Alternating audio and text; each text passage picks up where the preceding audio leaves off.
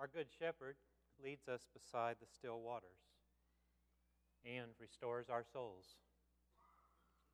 On this new day of the new creation, in the new dwelling place of the Almighty, in this world without end. Amen. We're going to be reminded this morning that Jesus is our good shepherd. But this is more than just trusting in the Lord. By the time we get to the end of John, around Easter, we're going to be called to more. We're going to be called to the work of the shepherd. Not just to be obedient sheep, but to actually join in the work of the shepherd. And we will hear the voice of Jesus reminding us that we must not fail to make our highest priority the new creation.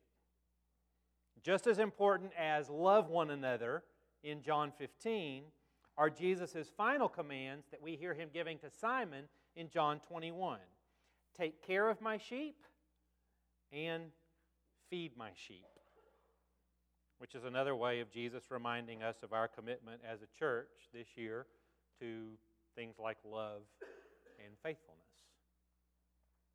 And if you want to think of this sermon as kind of a long meditation for communion, where the shepherd prepares a table before us, then let's begin with this song that I ran across as our prayer for the sermon uh, that affirms the Good Shepherd who sustains us. It's a Syrian hymn, uh, and it's just called Syrian Hymn Before Communion. I was a lost and wandering sheep. The church responded, saying, I was scattered and dispersed. Lo, my shepherd went out in search of me and found me. He carried me and put me on his shoulder and brought me into his fold of life. He set before me the table of life his atoning body and blood, so that by its means my children and I together might always be sustained. Therefore, my children and I, with one accord, cry out to him, saying, Holy, holy, holy are you, O Son, who gave us your body and blood. Holy are you, O Son of God. Blessed be your honor from your dwelling place. all over the Bible, we get compared to sheep. And I get it. It's a little offensive, but I get it. And we can admit that at times we are like sheep. We don't like to say that we are, but sometimes we're kind of like sheep. Which is why Jesus introduces himself to us all over again in this way in John 10, verse 11 I am the good shepherd. The good shepherd lays down his life for the sheep. Sheep are all over the Bible. Mentioned 50 times alone just in the opening five books of the Bible. But when they are mentioned in these early days, the sheep are always talked about literally. First five books of the Bible, we don't get compared to sheep, it just talks about sheep a lot. Surprisingly, though, in our most precious sheep scripture, and yes, I practiced that phrase over and over again so I wouldn't mess it up. Precious sheep scripture. Sheep aren't even mentioned. Just the shepherd is mentioned in Psalm 23. And we just assume that the I is sheep. And it makes sense. Although I don't like being compared to sheep, I get it. I'm kind of like a sheep. After all, sheep are quiet and gentle, and they are submissive and obedient. Wait. We're not like that. Not really anymore. I mean, seriously? Would you look at modern society and characterize it as quiet, gentle, submissive, and obedient?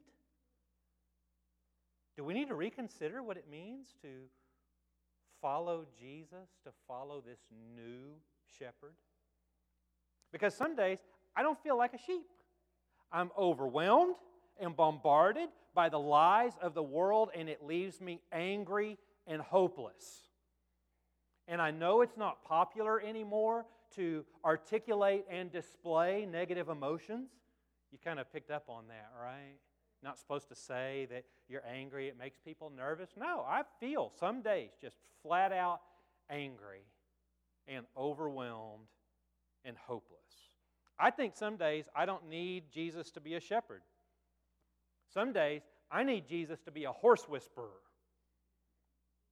Because some days we can be more like wild horses in need of a horse whisperer to tame our stallion hearts.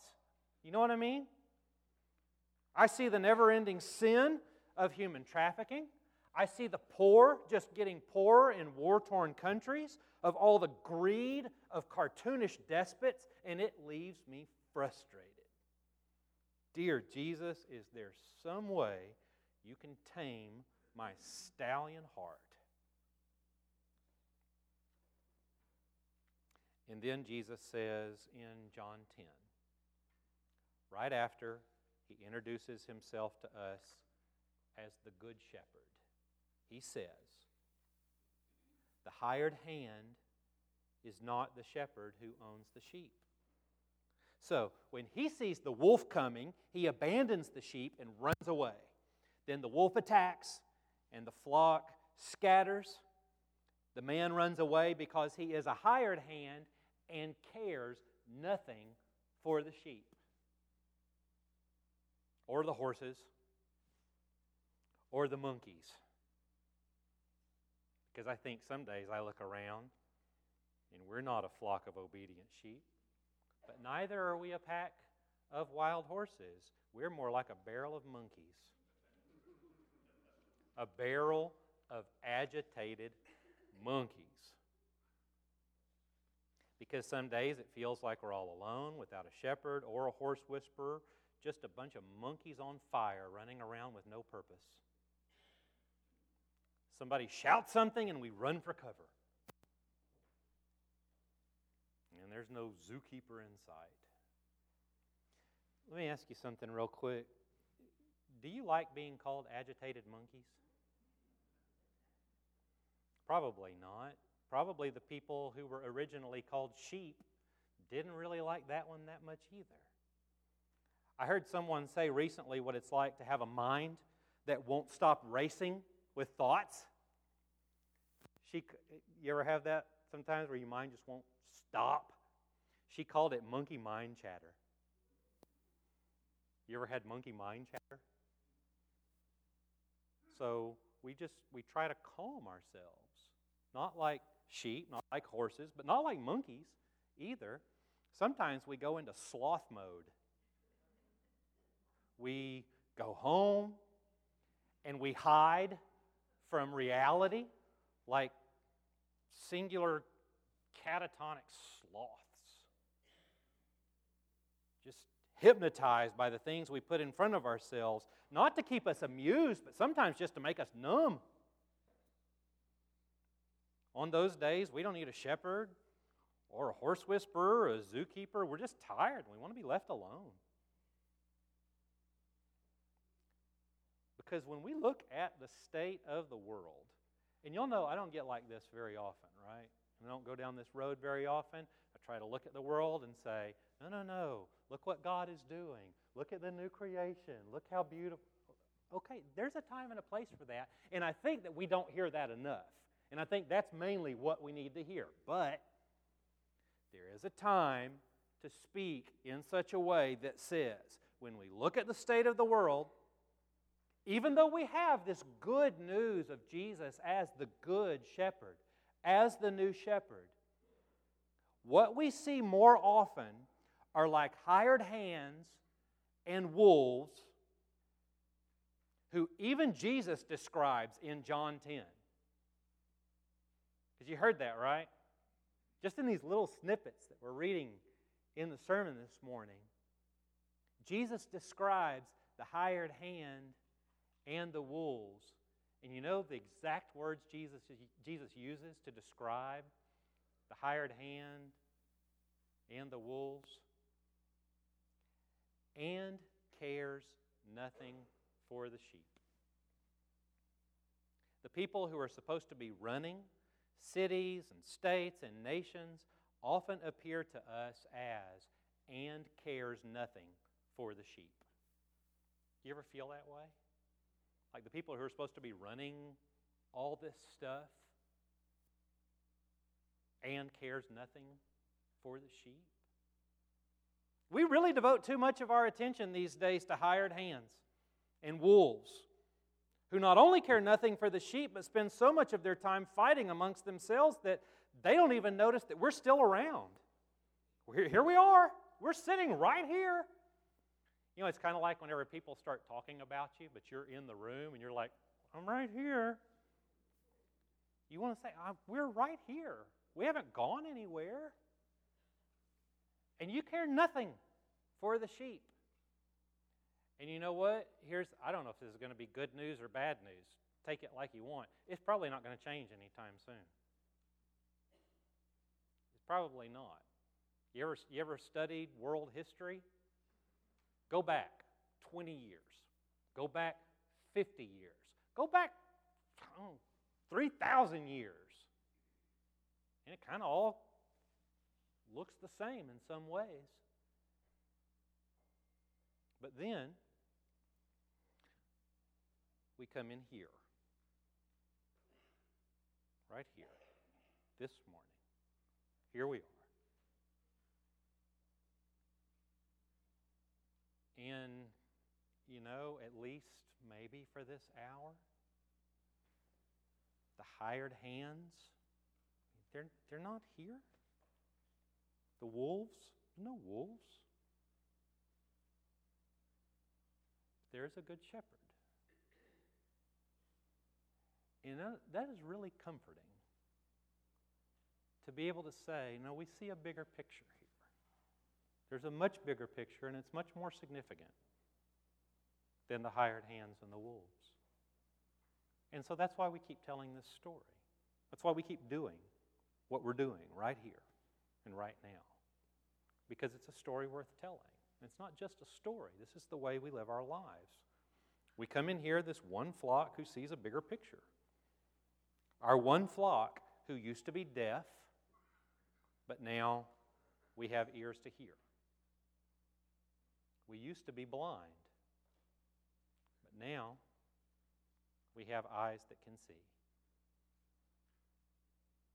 And what we see and what we hear is our good shepherd, our new shepherd. You know how in John 10 it says that sheep are able to find their shepherd? You know what it says? It says they recognize a voice. And this voice is not one that leads them to poisonous water, leads beside water that's good to drink.